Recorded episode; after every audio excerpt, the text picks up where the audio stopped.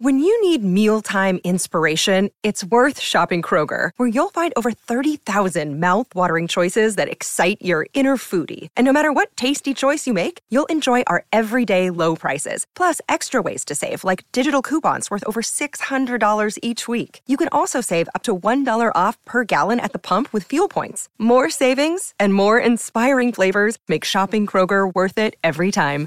Kroger, fresh for everyone. Fuel restrictions apply. Another day is here, and you're ready for it. What to wear? Check. Breakfast, lunch, and dinner? Check. Planning for what's next and how to save for it? That's where Bank of America can help. For your financial to-dos, Bank of America has experts ready to help get you closer to your goals. Get started at one of our local financial centers or 24-7 in our mobile banking app. Find a location near you at bankofamerica.com slash talk to us. What would you like the power to do? Mobile banking requires downloading the app and is only available for select devices. Message and data rates may apply. Bank of America and a member FDIC. You want the upper hand in your fantasy football leagues? Then you've come to the right place. To the right place. You're listening to the Upper Hand Fantasy Podcast. Now, here's your host, Faraz Sadiki and Zach Rizzuto. All right, what's going on, everybody? I'm Faraz, here with Zach. Uh, we're going to go over our wide receiver rankings, our tight end rankings. We, we started a little bit late today. I apologize. Uh, I woke up, well, I had a rough night, first of all. I got two sick kids. Both my daughters not feeling well today. Both of them are home from school. Had a really rough night with one of them. Uh, just she just couldn't sleep all night. She was sick, and you know I had to kind of you know handle that and deal with her. I'm that type of dad where like when anything goes wrong, when it comes to like the kids being sick, I- I'm so hands on. You know, I don't know what it is, man. I, I think maybe the way that my mom was, I have no clue. I have no. But w- when it comes to that stuff, everything goes out of the window. I'm even worse than my wife, than than their mom. like I'm so I'm I'm just like on it. I'm like, all right, this is what this is what they're gonna eat the rest of the day. This is what they're gonna, you know what I'm saying? Like I'm just all about Yeah. it. But you know, it is what it is. So, uh, you know, the morning was kind of crazy, but we're here now because uh, we have to get through these wide receiver rankings, these tight end rankings to make sure that you guys uh, are good to go going into tonight's game, you know, going into the weekend. Um, but first, real quick, Zach, just about tonight's game, you know, it looks like Kenneth Walker is going to play. Yeah. And, you know, this is a tough matchup. He's coming off the injury. They're listing him as questionable despite him, you know, l- being listed as a full participant in practice two days in a row. How are you dealing with this Kenneth Walker situation? You know, I think we had him ranked around like the RB 20 ish uh, Right. in yesterday's show. How are you dealing with this, man? Are you looking, are you actively looking for a replacement if you have Kenneth Walker? I, I'm not. And it might be tempting because it is a 49ers, you know, but the Seahawks offense is pretty good. And like you said, he's a full participant. I'd be worried more if he was limited or there was some other type of designation during the week. But if he was a full participant in practice, you know, I'm not worried about it at all. Uh, we know what kind of talent he is. He's not just going to, you know, completely leave you hanging. I don't think if they have Kenneth Walker in the backfield, they should get back to running the ball a little bit more, especially with the game Geno Smith had last week. It's a primetime game, and these are two teams competing for playoff seeding. So I think the Seahawks definitely have. I think there's more on the line for the Seahawks tonight than the Niners, but um, I, I think that Seahawks can keep it close. It is still Brock Purdy at the end of the day. I mean, the Buccaneers offense isn't much of a measuring stick to see if, you know, the 49ers offense with Brock Purdy at the helm can keep pace um, with the team. So I, I think this is going to be more of a measuring stick for the 49ers in terms of that. Um, and I think that the Seahawks will be able to put up some points, even though the 49ers defense is good. I think Kenneth Walker is going to be a big reason why they would if they do end up putting up a lot of points. Because last week, like we saw, Geno Smith was all right. He threw the touchdowns, but he did have a couple picks. I think they're going to have a lot of help in the form of Kenneth Walker. And like I said, we know the type of talent he is. So I'm not worried about him. If you have him, start him. The matchup isn't great, but I'm treating him just like any other stud running back. You know, you don't you don't sit your studs. It doesn't matter what the matchup is. I think he's going to be fine. So do you think that his ranking of RB twenty that we had him at is too low at this point? Now, he, I don't think he- here are the guys. he- let, let me just talk about the guys that we had ahead of him. Yeah. right. So I'm starting at like 14. So we had James Conner, Isaiah Pacheco, Raheem Mostert. Assuming it, it looks like Jeff Wilson might end up playing, right? Yeah. And we might want to So move he's- Raheem Mostert down. I would say He's a little up in the air. So we'll kind of like nix him from this. Yeah, discussion. let's see. Actually, let, me take a quick look on Jeff Wilson's Wilson's practice status. He did not practice on Wednesday, and that's all we know for now. So, so we don't know yet. So let's I'll, I'll leave that as is. We might get Um, reports rolling in because we're a little bit later today, so we might get Yeah, that's true. on That's the true. show. And then we have we have Travis Etienne at 17, Zonovan Knight at 18, David Montgomery at 19, and then Kenneth Walker at 20, followed by Alvin Kamara, Najee Harris, Jamaal Williams, Brian Robinson, D'Onta Foreman. Like, you know, if you have Brian Robinson, right? If you have D'Onta Foreman, if you have Damien Harris, you know, we don't know if Rhamondre is going to be out or not. We would assume he is. But let's say you have Brian Robinson. Like, are you are you tempted to play him over Kenneth Walker? It might be easy, like I said, because of the matchup. I think that Kenneth Walker, having him ranked at 20, is conservative. I think he can outperform that pretty easily. Um, but we'll have to see how it goes, obviously. If you're thinking about starting Brian Robinson, I would frame it up this way. We know Brian Robinson's going to get the workload, but he's not on as good of an offense. He's not really a guarantee to score a touchdown. So I think that limits his upside a little bit. He'll get the work on the ground. I think he's good for about 80 yards a week because they're handing it to him 18, 19 times a game and he's been all right in the efficiency department the past few weeks where he wasn't, you know, earlier in the season. But I think Kenneth Walker, you know, he could house one anytime. That's the type of talent he is. And if you want upside in the first week of playoffs, I know it's Thursday. I know it's tempting. You know, you don't want to start the week off on the wrong foot, but I would start Kenneth Walker tonight over Brian Okay. Robinson if you have him.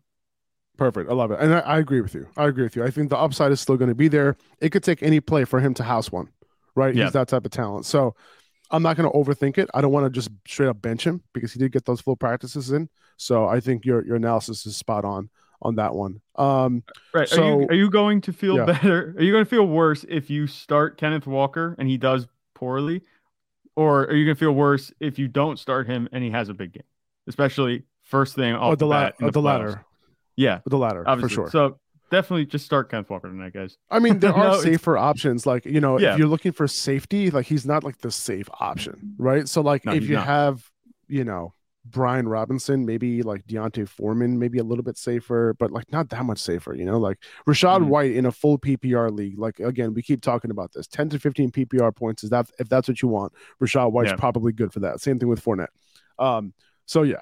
So, you know what I'm saying? So th- that's really what it comes down to. But I do think Kenneth Walker still has upside despite the matchup. Right. Um, now, Tyler Lock and DK Metcalf, we're going to talk about them in this episode in the rankings, so we'll leave that for a little bit later. Uh, let's see. We know Uh, we're starting Christian McCaffrey, but what do you think of Christian Brock McCaffrey Purdy? on the other side. I, I I'm not considering him in a one quarterback league. Um, I, I got some questions around him, and I know that you know he's a little bit tempting, but just we got to remember that he did run one in last week, so that's going to boost that fantasy, you know, score by a lot. So, and you know, we can't, you can't, we can't say that oh he's going to run one in like every week, and you know he didn't throw for that many yards. Like he played well, solid game manager type of role, and that's I don't think that's going to be fantasy conducive, especially in you know the Seahawks aren't that bad of a t- of a match uh, of a defense when it comes to the passing game. So no Deebo Samuel, you know, doesn't have as much help. He can get it done. He can throw two touchdowns, but not somebody I'm really looking to start. To be honest with you, even in like a 14 team league, like he's not even in consideration. Yeah, I, I think that's fair because this is the thing. Like you said, he did run that touchdown in, but at the same time, this is also still Brock Purdy. We know he's somewhat of a legend already because you know he's Mr. Irrelevant and he had a good game against Tom Brady, but they're still not going to be asking him to do more than they need him to. You know, it's not like they're going to be putting the game on his shoulders. They have Christian McCaffrey. They have these playmakers that they can get the ball in the hands of. They don't even have to go past the line of scrimmage with the ball. They could turn around and hand it to, you know, uh, obviously Brent, uh, not Brent Naive, Deebo Samuel was filling that role. But when you have the type of playmakers they have, you know, there's no reason to put it all squarely on Brock Purdy's shoulders. So I, I'd be worried a little bit, not worried, but I would think a little bit that the workload isn't going to be there that you're going to see with other top end QBs. But I know he is Yeah. tempting because he had a good game last week. yeah, I know exactly. Um, now, Alex Sandoval, what's up, dude? Is asking, are you starting Walker over Fournette, Rachaad White, or Zonovan Knight? Um, you know, like I said, uh, I, I think Zonovan Knight, I'm playing over Walker regardless. And between Fournette and Rachaad White, like i again, like if you need a 10 to 15 point PPR floor, if that's what you want and you're cool with that, I'll play either of these two guys over Walker. Uh, I just think Walker has a little bit more upside. Um, that's how I would Right. play it, you know. Um, so if you're cool with that 10 to 15 point floor, which I think is pretty doable, you know, for these um, Tampa uh, running backs, you know, a little bit of a tough matchup against Cincinnati. Uh, but they were able to get it done last week against the 49ers, um, you know, and give you that floor you know, th- that you were looking for. Um, Right. That's kind of how I would I would handle it. Does that make sense? Yeah, I mean the only one that I would consider maybe over Walker, like you said, is Donovan Knight. Um, I play for the upside, especially if I'm in the playoffs. So I would Right. I would start Kenneth Walker, but Yeah. um, with Zonovan Knight, we we know what you're you know what you're going to get with him. You know he's had I think 15 or 16 points the past few weeks, and he's a sure thing. Um, just because I of his think role so. in the offense. I think so. And Master Makoda is asking, would you put Aiyuk in over Zonovan Knight? I would not. Um, I would play Zonovan Knight over Brandon Aiyuk, even with Right. Deebo out. Um, not the best matchup. The Seahawks have been solid. And I, I have Aiyuk in my top 30, but he's like down at like wide receiver 28, 29, something like that. Yeah. And we'll, we'll talk about him in a sec. If, Um, yeah, yeah, Yeah, go ahead. go ahead. That's true. I was going to say about Brandon, Aiyuk, but we'll talk to him. Talk about him uh, further on in the episode. Cold DePietri is asking pick two in a PPR Walker, Dobbins, Jeudy, or Montgomery. Uh, I'm personally playing Jeudy and Montgomery over Walker this week because I really like Jeudy's matchup. Uh, It I- looks like Russell Wilson's going to play too. if Russell Wilson plays, I, I'd definitely be okay with Jeudy.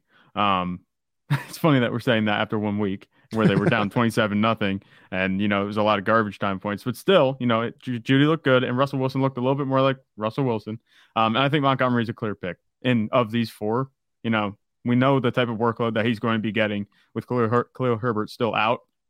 So I, I think that Montgomery Montgomery's a safe pick, and Jeudy would be high upside, especially like you said if Russell Wilson plays. It's close. I though, think Jeudy me, has a higher Jeudy floor too. I think Jeudy has a higher floor as well, especially since this is a full PPR question. Um, so yeah, That's those are my those are my two those are my two picks. Um, yeah, I think let's move on. So we talked about everybody. Obviously, starting McCaffrey. I think we talked about everyone else that's fantasy relevant in these games. Um, Geno, you know, you can start him. You know, I have him as a low end. You know, uh, you know, low end RB, low end QB two, QB one this week. You know, Brian Mm-hmm. here is debating between him and Herbert. Definitely going Herbert, dude. Um, Yeah. you know, between Geno and him. So yeah, uh, Herbert's okay. Um, I have him one spot above Mike White, and like you know, I, I would be tempted to play Mike White over Geno, uh, but I think Geno can still get it done because there are some matchup advantages that you can that, that he could take advantage of, and we'll talk about that when we get to Metcalf and Lockett. Let, us go ahead and get right into the rankings. Let's do it. So at number one, Justin Jefferson against Indianapolis. Uh, Stephon Gilmore, you know, hasn't really been shut down or anything this season. A few number one wide receivers have done relatively well against the Colts this year, uh, especially lately. You know, CeeDee wasn't really needed, right? Like, after Dallas blew out Indy, so like he could have had a bigger game if they really wanted him to. Uh, Yeah. still, he went for five for seventy-one and a touchdown against Dallas. Davante Adams had a huge game against them in Week Ten. Terry McLaurin in Week Nine. You know, Je- Jefferson is Jefferson. He's going to Yeah. be in line to have a very solid game uh, this week. And then Davante Adams at two against New England. Uh, Ja'Marr Chase at three against Tampa. It's possible that he's their only real healthy wide receiver. Uh, and, and it's funny because like this is the complete opposite just a few weeks ago where he was the least healthy.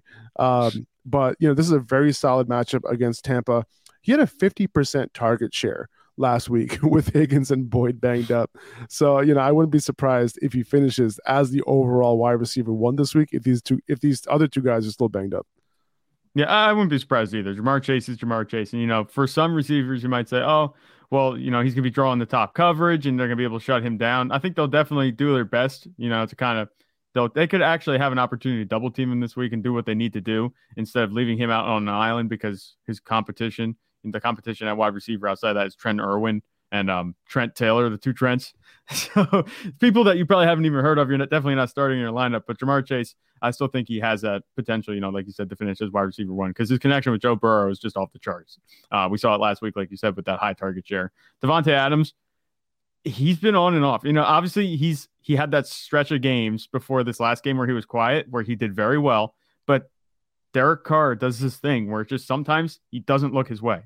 He doesn't target Davante Adams the way he should, you know, in a game. He had six targets last week. He caught three of them. All three of the catches were pre- they were pretty good. You know, you saw the one obviously where Jalen Ramsey had his eyes covered. Like I don't know what you're doing not throwing to Davante Adams, but he, he should still be up here at two. I think Justin Yeah. Jefferson is Justin Jefferson, like you said, so he'll be at one. Davante Adams, It- I think it- either of it these guys are liable to finish at the, The. Davante Adams thing, like it seems like an outlier game. You know, like he had Yeah. literally he had like one, two, three, five straight games of just balling out. You know, so like he Right. needed a game, one game to just like you know, you know, settle down a little bit. Now, you know, New England has given up a ton of fantasy points to wide receivers in terms of that, that number one wide receiver this year. They've gone off. So like I have no I have no qualms about Davante Adams this week, kind of bouncing back to what we've been seeing. And then I got I'm on, Amon Ra at number four against the Jets. Um, you know, not the best matchup in the world, but if you're going to beat the Jets, uh, you'll beat them out of the slot, and that's where St. Brown runs most of his routes from. Uh, we've seen multiple slot wide receivers do their thing against the Jets this year. Uh, Christian Kirk, Jerry Jeudy, uh, Jakobi Meyers, just to name a few. Um, and then I got AJ Brown at five against Chicago. They haven't let up a f- ton of fantasy points to wide receivers this year. They've been especially stout on that left side where AJ Brown runs most of his routes from, uh, but they have let up a little bit elsewhere. You know, I have DeVonta Smith at number 23 overall this week for wide receivers, and you know his matchup is better than AJ Brown's, given the fact that he runs most of his routes from the slot and the right perimeter. However, right. it's AJ Brown. AJ Brown is capable of having a big ceiling, beating any type of coverage at any point. So he's still going to be up here at number five. Yeah. And it's like with these guys at the top, you know, the matchup obviously will help you make the determinations on, you know, how to rank them, I guess, overall. But with AJ Brown, you know, he could finish as wide receiver one. We've seen him do it many times. Jalen Hurts is balling Easily. out. Yeah, this is AJ Brown we're talking about. Same with Amon-Ra St. Brown. We know what he can do. I do like that he runs his routes out of the slot, you know, this week. Um, I know you watch more of the Jets games than I do, but I can't say it seems like he's going to be avoiding Sauce for the most part if he runs his routes in the slot. So that's good for him. And then th- that's just the thing. These top five guys, yeah. you know, they, they, could fall in any order. They're all very talented. You, we saw AJ Brown. There was 0.0 yards of separation on that one catch against the Titans, and he still caught. it's like 100%. it doesn't matter the matchup. These guys are just going to get it done for you each week. Um, if they have a quiet week, you just kind of put it past you and you look forward to the next week with these guys. Yeah. And, you know, Amon Ra, like he runs most of his routes from the slot, but like, you know, he still runs like a solid like 40 to 45% of his routes like on the outside. Um, right. They do bunch these guys up a little bit, which is nice. That's what you want to see. Um, kind of similar to how the Rams do it. Uh, so, you know, he can still get it done. But just keep in mind that he will be going up against Sauce, you know, and and uh, DJ Reed, you know, at times in this game. So maybe the ceiling isn't as high, uh, but you know, he's still somebody who can easily put up like, you know, nine catches for 120 and a touchdown. It, it could yeah. happen this week too. Um, I have like CeeDee Lamb and stat yeah, line we always predict for Amon-Ra St. Brown. pretty, know, much, eight, pretty much. Eight to 10 catch range, like low to mid 100 yards and then a touchdown seems to come along it doesn't matter. It, like you could talk about touchdown percent if whether he scores a lot of touchdowns or not. He does score a lot of touchdowns, but like he's catching so many passes, you got to think at least one of them every week is going to be a touchdown. Exactly, exactly. And he's been he's been stopped short of the goal line so many times this year. Yeah, at the one yard line. That part of why Jamaal Williams has just been a touchdown machine. Exactly, exactly. Um, I got CeeDee Lamb at six against Jacksonville. Uh, he's been running 60% of his routes from the slot this season, and Jacksonville has been especially bad against slot wide receivers. They've given up the second most fantasy points to them over the last eight weeks. Uh, do you expect this to be a little bit more of a competitive game? This game is in Jacksonville this week. It'll be a competitive game. And I just have this feeling. I'm not saying it's because like oh well dallas struggled against houston so they're going to struggle against jacksonville. It's a week to week league you know obviously these things happen. I think dallas is a better team. I think they'll pull away eventually and win. I think it'll be comfortable like a 10 point margin. But i think for part of the game you know it'll be competitive enough competitive enough that dallas is going to be throwing the ball. This jaguars offense is not anything to sneeze at. You know they can do what they need to do. They have playmakers on defense. Um, I think that this should be a close enough game that you don't have to worry about CeeDee Lamb, you know, just being phased out by the second half. I think they're going to actually look to get him a little bit more involved after he was only targeted a couple times last week. He didn't do a whole lot. And obviously, that was a tough matchup against the Texans from fantasy perspective.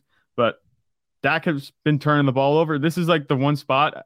This is what Dallas needs. They need to tune up for the matchup against the Eagles. And that's what everyone talks about the Cowboys looking past this game.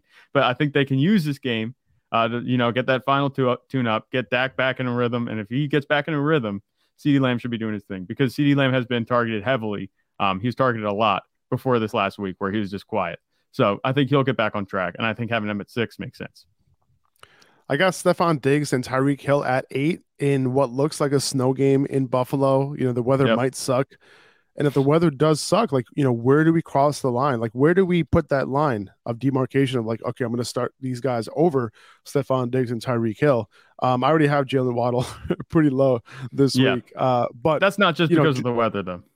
Yeah. Agreed. Agreed. Now, here's the thing: like, if we know the weather's going to suck, right? Like, you got studs in guys like Garrett Wilson, Keenan Allen, Christian Watson. I had these guys at at 9, 10, and 11. Like, do we keep Stefon Diggs and Tyreek Hill here, or like, are you playing the guys that I just mentioned over these two snow game guys? I'm leaving Stefon Diggs, you know, up above them. This Yeah. is the Bills. You know, obviously they're used to playing in the cold, and I like the quarterback situation for Stefon Diggs a lot more. I I think the Bills are going to do much better in this game than the Dolphins are. Um, not a shot at Tyreek Hill, but just Tua has not looked as good as he did at the beginning of the season. Obviously, he's on a bit of a cold streak, and to go into a cold stadium on a cold streak, it just doesn't sound good. It might be a little bit of a frostbite there for Tua, and he might not do a whole lot this week. So I, I think I would leave Stefon Diggs at seven. I would consider Keenan Allen. I would consider Garrett Wilson, and I would maybe even consider Christian Watson, like you said, over Tyreek Hill. And it would be a consideration that I have. You know, you, don't want to bench Tyreek Hill. It feels weird. No, it feels so I don't weird. think- I Yeah.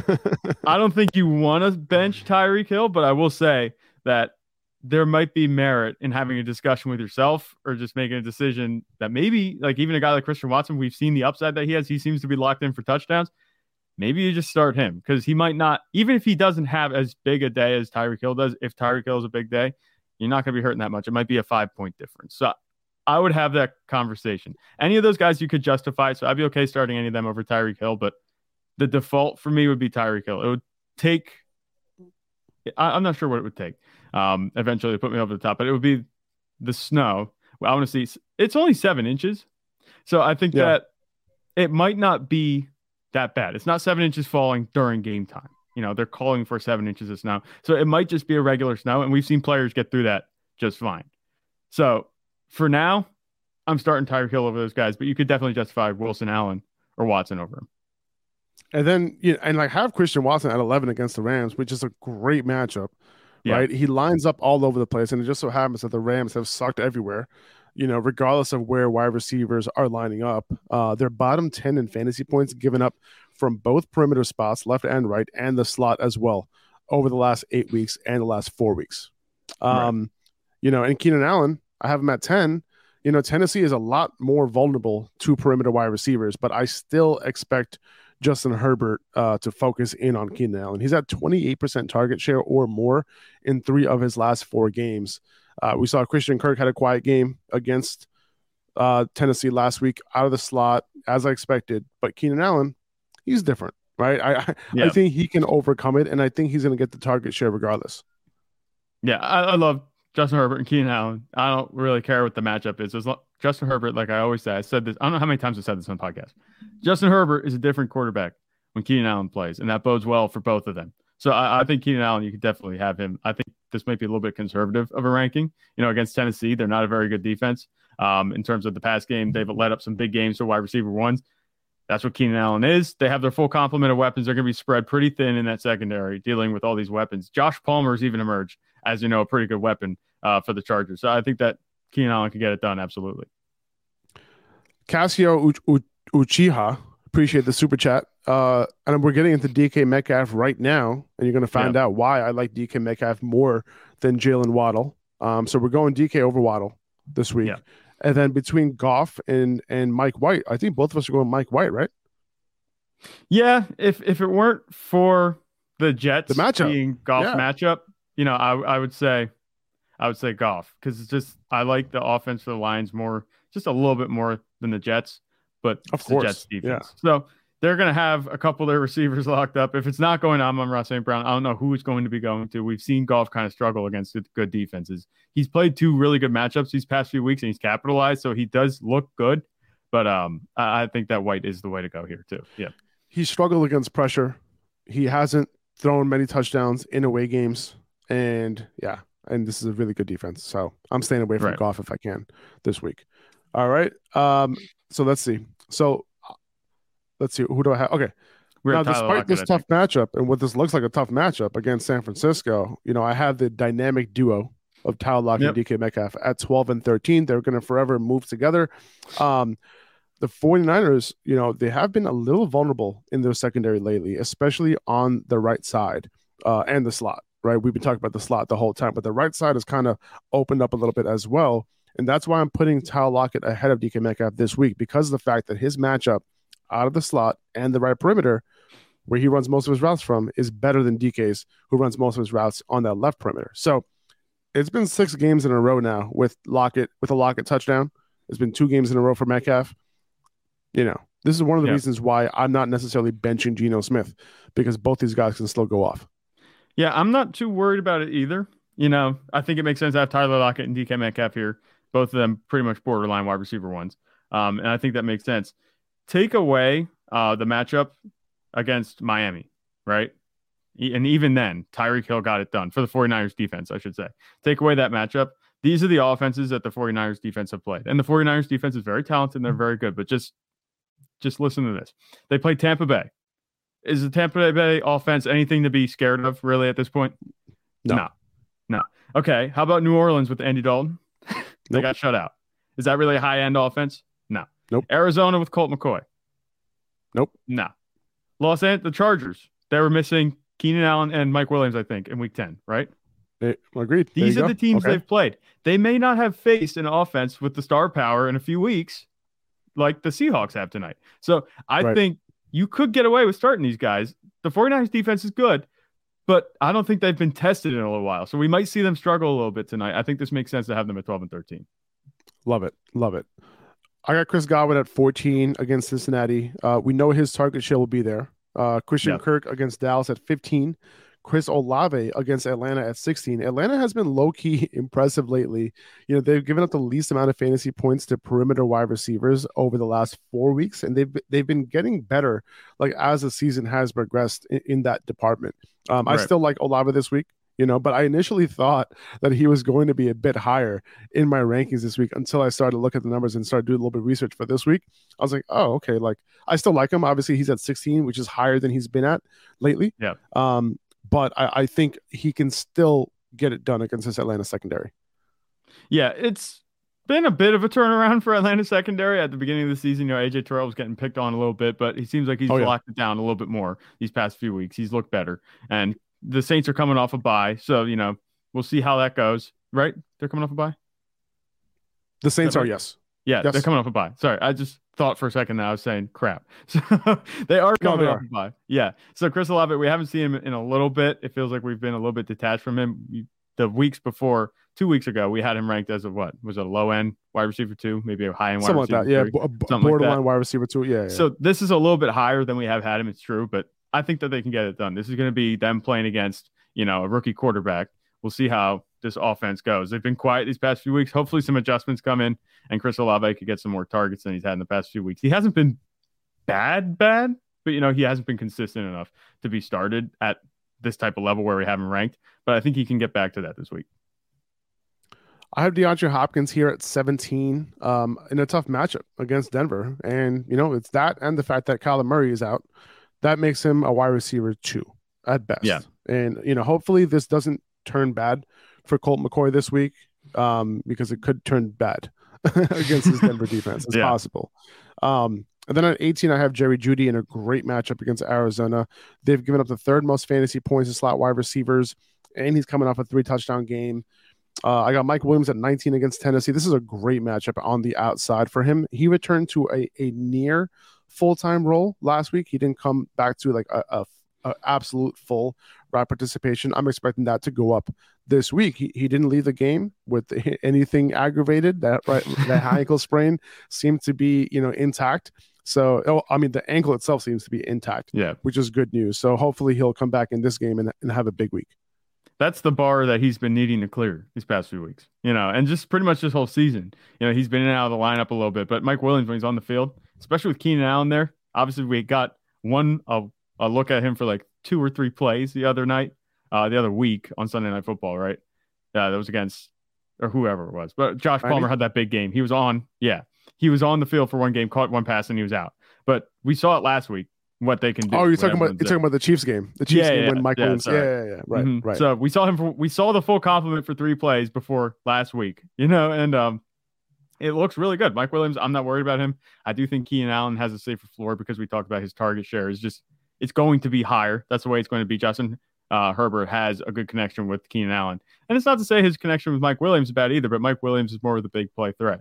And you really play him for upside. This is why you have him ranked here. It's a little bit conservative. I think that this ceiling far outweighs where we have him ranked right now. But um, you know, you're just not sure. Like you said, that route participation has to go up. If it goes back up to that full route participation, do you think we'll be having him uh, ranked more towards the top 15? Like we had it, earlier. It depends. It depends because we need more of a sample size of what this target share looks like with both Keenan Allen and Mike Williams on the field at the same time. Right? We right. had him much higher when he was healthy, eh, but you know that was without Keenan Allen. So with Keenan Allen now, the targets might go down and he might become a little bit more touchdown dependent like he was last week. You have to figure though with Justin Herbert at quarterback that he could easily support two wide receiver ones in a week. I think. Agreed. Uh, but tell that to Mike Williams managers over the last like two two seasons. You know what I'm saying? Yeah, like we have yes, a we have a huge true. sample size of Mike Williams being completely up and down, completely boom bust. You know when Keenan Allen's on the field. Yeah, and that's that's my only Allen. concern. Keenan Allen's just like the you solid know what, though? thing. This week though, you know I like Mike Williams matchup more than Keenan Allen's, but I would still expect Keenan Allen to get more most of the targets. Um, right. But I think you know on the outside, you know we talked about it, Tennessee's defense is is not good. So they can definitely right. get it done. We saw, you know, these these wide receivers on the outside last week do their thing. So um, let's see. I really like Michael Pittman this week against Minnesota. He runs most of his perimeter routes on the left side, and Minnesota has given up the most fantasy points to wide receivers who line up on the left perimeter over the last eight weeks. And we saw last week DJ Chark on that left side against Minnesota getting that long touchdown right? Yeah. Uh, Parris Campbell has the next best matchup out of the slot between him and Alec Pierce. If you're trying to figure out between those two, uh, so it's really that left side and the slot where they've been vulnerable. And Pittman runs a combined 65% uh, of his routes from those two spots. So I'm expecting a good game from him on Sunday. Yeah, and for me, it comes down to you know who are they playing? Minnesota. Okay, start him. You know, obviously this this defense has just been bad against the pass. And Michael Michael Pittman, he he's been pretty quiet the past few weeks, but I think that he can get things done. You know, obviously in, in a plus matchup this week. He hasn't had good matchups for a couple weeks. I don't think. Right? I, I think he's had no, not really. Stretch. Yeah, and he's then had he, tough matchups. They're coming off by. They should have had a chance to adjust. Um, you know, we'll see how this stretch of games goes at the end for Jeff Saturday. We'll see what kind of adjustments he makes. You know, and whether he might be able to hold on to that job might come down to how this team performs. And Michael Pittman would have to be a big part of that for them to be scoring and keeping up with Minnesota. So I think they, they're definitely capable of doing it. Um, we just have to see it happen. I have no idea if Tee Higgins is playing this week. right, he's been limited. Yeah, I don't either. Know, uh, let's see what his practice reports are for the rest of the week. If he gets a full practice, I think I'll be moving him up uh, to maybe ahead of Chris Godwin, maybe at 14, something around there. But for now, assuming that he's going to be limited all week, I'm not going to trust him, uh, especially over a lot of these guys. So I'm drawing the line here and leaving him at 21 for now, ahead of Terry McLaurin. Yeah. Now, uh, if he uh, has full practices, you know, let's say he gets full practice today. Today's Thursday, and then he gets another full practice tomorrow on Friday. Are you a lot more confident in Higgins this weekend? Yeah, if he gets a full practice definitely. I mean of course i'd be confident that at that point but it's just limited that that limited tag that makes you of course you know hesitant to put him any higher than we have him at 21 and it feels weird especially after especially after this past sunday what happened? Yeah 100% that it came out of the blue. You know it's like one of those trust breakers immediately. You're not sure where you're going to get with him but he did practice today i think. Sleeper has a report out. It doesn't say whether it was limited or full but he did practice again today yeah so, we'll get that practice report a little bit later. Yeah i guess i guess you can say it's a good thing. Um I don't know if he's going to play. I hope he plays. But if he doesn't, you know, Ja'Marr Chase, it's not whether he plays or not, you're not going to affect Ja'Marr Chase. The only thing that would be affected by Tee Higgins playing would be Tee Higgins. So uh, yeah. I think that you can start him if he does play. That's what I would do. I, I think that having him at 21 kind of takes into account, it's baked in, you know, the risk that you have with him. But I think his upside is pretty high, just as long as he plays. 100%. That's all you need to rely yeah. on. Even if he gets a full practice on Friday, I'll move him up about six, yeah. seven spots, I would say. Um, McLaurin had a good game against the Giants before the bye. I have him at 22. Uh, he went eight for 105 and a touchdown. That was his best fantasy output of the season.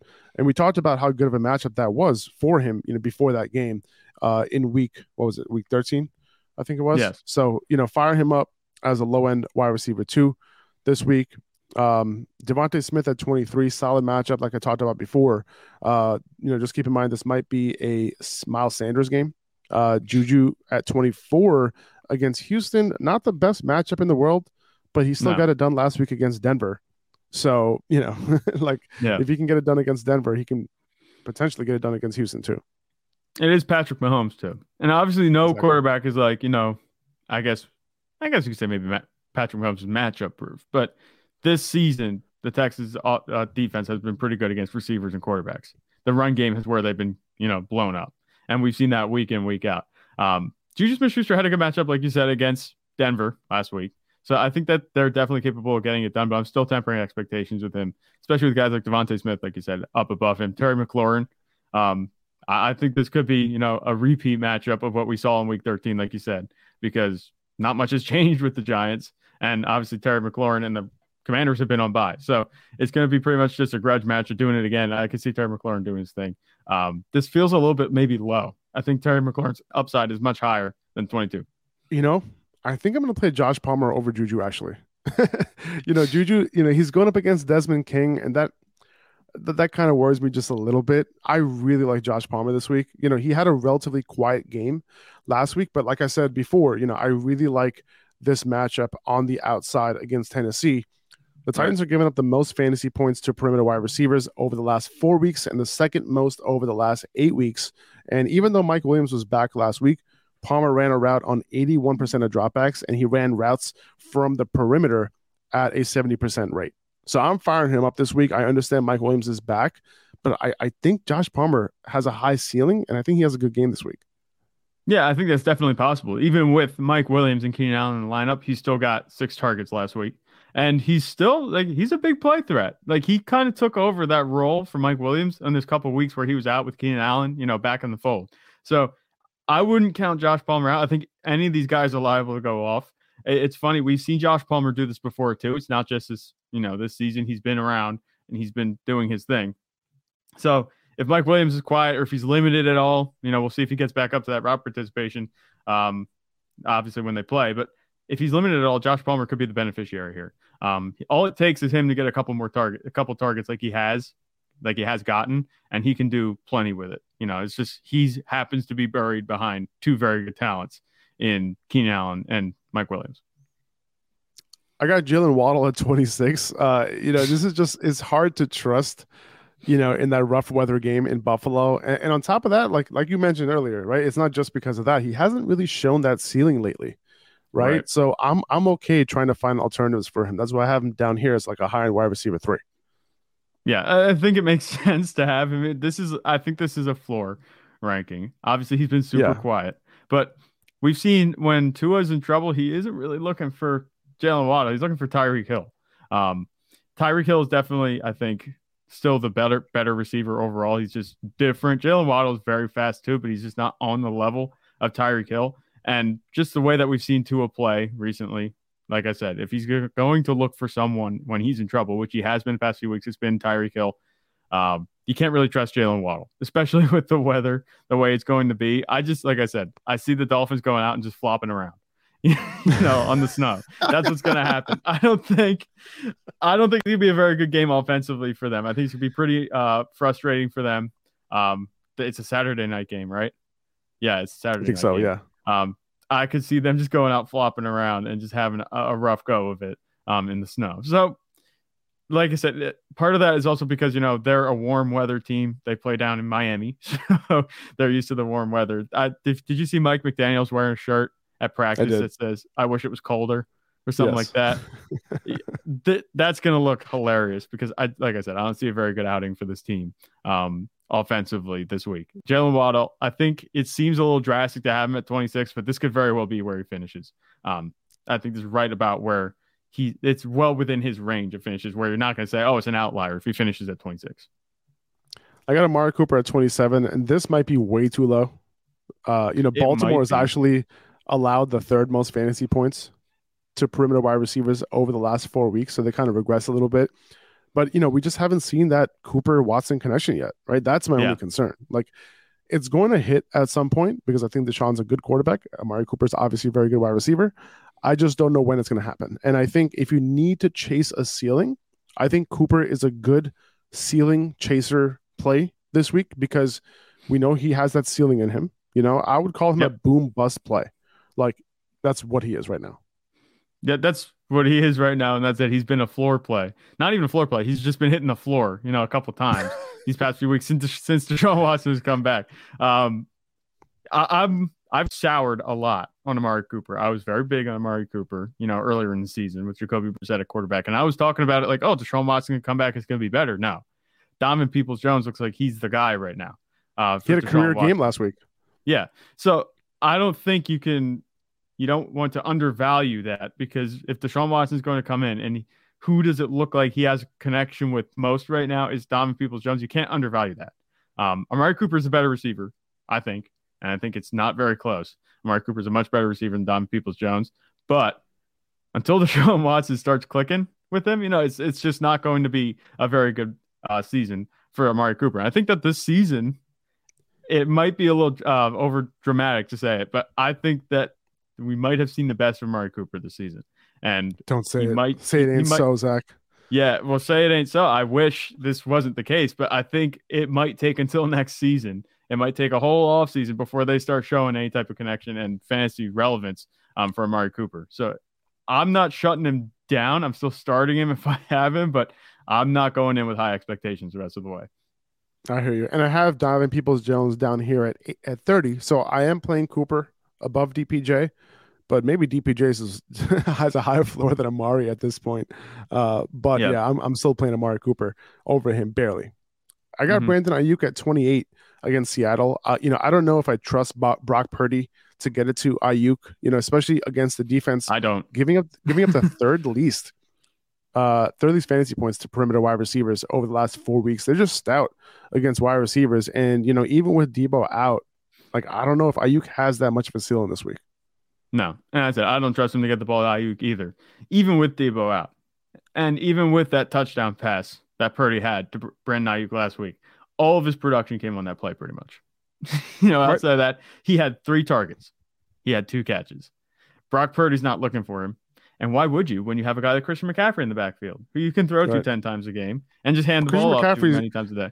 christian mccaffrey might get like 30 touches tonight Yeah, I can see it. and it's very possible. So with Brandon Aiyuk, Jimmy Garoppolo, we saw this um, early in the season. You know, he started looking Brandon Aiyuk's way, and then he didn't stop. He had a high target share um, the few weeks before this, but now he's back down, and it's come down to the quarterback changes that really have dictated Aiyuk's performance, and it, things aren't looking good. And like you said, the matchup isn't anything to behold either. So I would say. You, you could get away with benching Brandon Aiyuk this week. I'd be surprised if he has a good night. there you go and then i got marquise brown at 29 and donovan peoples jones like i said at 30 uh, if you want the rest of the wide receiver rankings you can check out our patreon page uh, it's linked in the description of wherever you're watching or listening uh, but we'll have that up later today before thursday night football and we'll also have the rest of the positions and flex rankings as well uh, let's move to tight ends kelce at number one mark andrews at number two with tyler huntley by the way practicing in full so far this week. On Wednesday, he practiced in full. So that's a great sign that he's going to be good to play. Uh, Dalton Schultz at three, two games in a row at full route participation. Uh, that's awesome. That's what you want to see. Great matchup as well. TJ Hockenson at four, George Kittle tonight at five uh, in a great matchup. Hopefully, Purdy can find him. But I'm looking at David Njoku at six against Baltimore. You know, he was back last week with 90% route participation. That was awesome to see. There's Yeah. definitely an argument for Njoku over Kittle. I think. I think you think we should make that change? Yeah, I think we do. Uh, I think it's Okay. warranted because we saw even the, we just talked about Don Peoples Jones and Amari Cooper. He's looked Deshaun Watson was looking for Don Peoples Jones, but David Njoku's also getting looks in the passing game. And if I'm not mistaken, didn't he out target Amari Cooper? Is that true? He did. Yeah. So who who could blame him? You know, David Njoku David Njoku is just a freak. But um, you know, I, I think that having him at five over George Kittle with a quarterback situation, you know, it's Brock Purdy, and obviously we hope he does well, but there's no guarantee. This is his second career start. Uh, I think it makes sense to put David Njoku over him at five. Amari Cooper seems to me like a great uh, tournament G, uh, G, GPP DFS play this week. Yeah. It, it, it He could really be. does. Like he he can put up two touchdowns pretty easily. Um, you know, like in, in terms of like him, his ceiling is going to be there regardless. Mhm. Uh, anyway, yeah, it seems like people are going to be off of him this week. Yeah. All right, let's see. Especially if they Uh, listen to this podcast. yeah, I know, right? Okay, let's go contrarian. Let's go Mari Cooper. Um, Gerald Everett in a good matchup uh, against Tennessee at seven, followed by Greg Dulcich at eight in a great matchup against Arizona. It seems like Russell Wilson is progressing through the protocol in a way that he will play this week. Uh, just monitor that though. I have Okonkwo at nine because Treylon Burks is not progressing the way that we'd want him to in order to, for him to play this week. So it looks like right. Burks might not play. So if that's the case, Okonkwo, again, you know, even though he's sharing that route, route participation with Hooper, it looks like they're targeting him. He looks like a freak though, and he's yeah. gonna he's gonna produce if he's getting looks. I'm okay with starting Okonkwo. Even I think even if Treylon Burks plays because he looks like a dynamic, you know, receiving player in a Titans offense that needs that type of player. I mean, obviously Treylon Burks, if he plays, they have one. But if you can get two with Chigozie Okonkwo there, I think he's worlds better in terms of his talent than Austin Hooper. You know, there's not really anybody else that scares me to take away the targets. They've been looking his way these past few weeks. I think he's carved himself out a role that's going to continue regardless of whether Treylon Burks plays or not. It's uh, for me, but the way the tight end landscape is and the talent that Chigozie Okonkwo has, I think regardless of whether Treylon Burks plays or not, I'm starting him for the upside. I'm with you. Uh, I and I got Pat Freiermuth at ten, man. Like you know, he has a foot injury apparently now, and you know his rap participation has been around fifty percent each of the last two weeks. It's not what you want to see, man. It's not what you want to see. No. And with, with, the with the quarterback issues, like I don't know what the quarterback situation is going to look like. Uh, I'm, you know, Freiermuth is a decent start. You know, the, the matchup is okay, but you know, he, he's a tight end one. That's pretty much it. That's how I would leave it at at this point. Because we're entering crapshoot range now. Yeah, here going at 10, 11. If, if Ryan's route participation was what it was like before the last two weeks, like, sure, like yeah. start him as like a top six, seven tight end, but not right now. Um, Cole Kmet at eleven against Philly, you know, he would be higher if this was this wasn't such a tough matchup for tight ends. Um, same thing with Evan Engram, right? He had a, he had a sick day last week, but you know he was like the tight end like thirty something, and then he went all the way up to like the tight end three on the year or something yeah. crazy like that with that one game. Uh, but Dallas is also one of the toughest matchup for tight ends. So, you know, you got to, you got to make sure that you don't like over, you know, overvalue what he did last week uh, right. against the Lions. Dallas' defense is tough. I'll give you that. But I think that if anybody's going to have success against the Cowboys, it would be the receivers. So I think having him here at 12, you know, a lot of people probably gonna be like, but for us, he had 40 points last week, and Trevor Lawrence looks good. Like, no, I think you kind of have to temper expectations with him this week. Um, it, I don't think it's going to be a high, high scoring game, but I don't think it's going to be a low scoring game either. Evan Engram, you know, it was a high scoring game last week. He scored two touchdowns. I'm not expecting anything really close to that. I wouldn't be surprised if he went seven for 50 uh, this week, right back where he kind of settled the weeks prior. And then I got Tyler Conklin at 13 against Detroit. Decent matchup there. Tyler Higbee, who's like who was back to a near route, full route participation last week, just didn't get the targets. Um, Hunter Henry against Vegas. Um, you know, keep in mind, look at whether Jakobi Meyers is going to play or not, but this is a decent matchup for him. Foster Moreau, I have him at 16 here. There is a possibility that Darren Waller is back this week. So if Darren right. Waller is back, obviously don't play Foster Moreau if if he's back, I would probably I wouldn't even rank Waller that high, to be honest with you. I would. I'm probably gonna. I would probably end up putting Waller like ahead of like Tyler Conklin. Like that's kind of where yeah. I'm at with Waller. Even, does, that, does that make sense? Yeah, it makes all the sense in the world. I've been a frequent Waller drafter the past few seasons, and even when Waller plays, Foster Moreau gets on the field, and Darren Waller's no sure thing anymore. He had that one season where he was excellent but now he's kind of falling off. He's not very consistent at all. We haven't seen much of a sample size at all with him having Davante Adams on the field. Obviously, he's able to get it done the first two weeks, but then he kind of quieted down.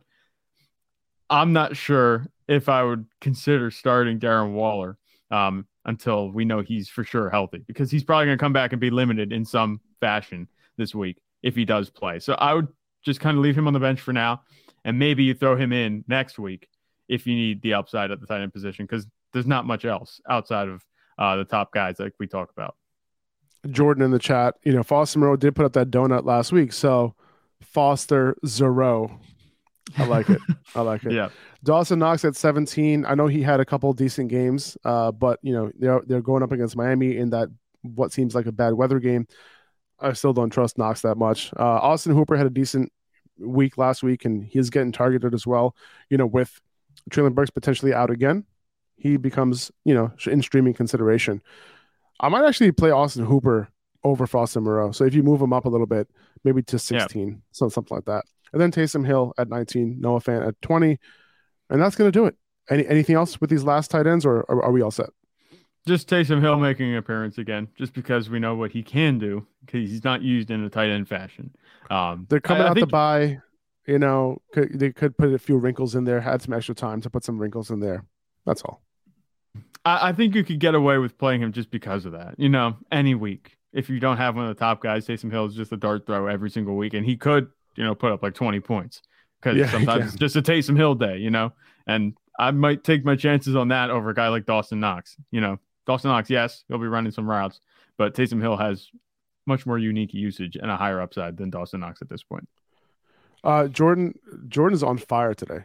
Um, h- how about Driskel? He's asking. It's a good point. On some platforms, not sleeper, uh, Jeff Driskel is listed as a tight end. He's dual eligible as a quarterback and a tight end. So yes, I think it, it makes a lot of sense for uh, him to be him to be there. I would say. Um, yeah. You know, if if you don't have one of these top guys, I would say you know after Tyler Conklin, I think that's where I would put him, somewhere around there. Um, because we don't know what it's going to look like. Driskel only came in on in specific situations, so that's kind of how I would play it. This was the first week with Jeff Driskel where we actually saw him used. I was infuriated because, like I said, I'm a Cowboys fan, and boy, I would have been mad if we lost to the platoon quarterback situation of Jeff Driskel and Davis Mills. They used him pretty much as a rusher. It was like the Taysom Hill role. So I guess yes, you could say something like that. He did throw a touchdown, but before this, we hadn't seen him much on field. I'm not sure if they employed that again. Juwan Johnson seems to be back. Uh, he did return to practice yesterday. A good call, Daniel. Uh, if he if if he is back, I would put Juwan Johnson above. I would say put him above Tyler Conklin, somewhere around there, between between maybe right after Conklin, 13, 14 ish. That's where I'll Conklin seems Johnson. to be that border that you keep exactly. Hitting, you know what I'm saying? so. Yeah, yeah, yeah, yeah. Exactly. All right, that'll do it, guys. Uh, appreciate you. Good luck tonight. Fantasy football playoffs officially starting tonight. Uh, good luck. You know, hope you guys get, you know, whoever your players are, hope they kill it uh, throughout this weekend. Tomorrow, uh, we're going to be doing our uh, q&a fantasy q&a so if you have any questions make sure to join the podcast i think we're going to do it at 9 a.m tomorrow eastern time so that might be a little early for a lot of people uh, but we're going to see i got a couple sick kids at home yeah. so i have no idea what is going to look like tomorrow uh, but i'll keep you guys updated on my instagram story uh, but we should have a podcast tomorrow Maybe we'll do some underdog stuff. Um, and yeah, like answer some last minute questions. Thanks for listening. Appreciate you guys. Love you guys. And uh, we'll see you tomorrow. Bye bye.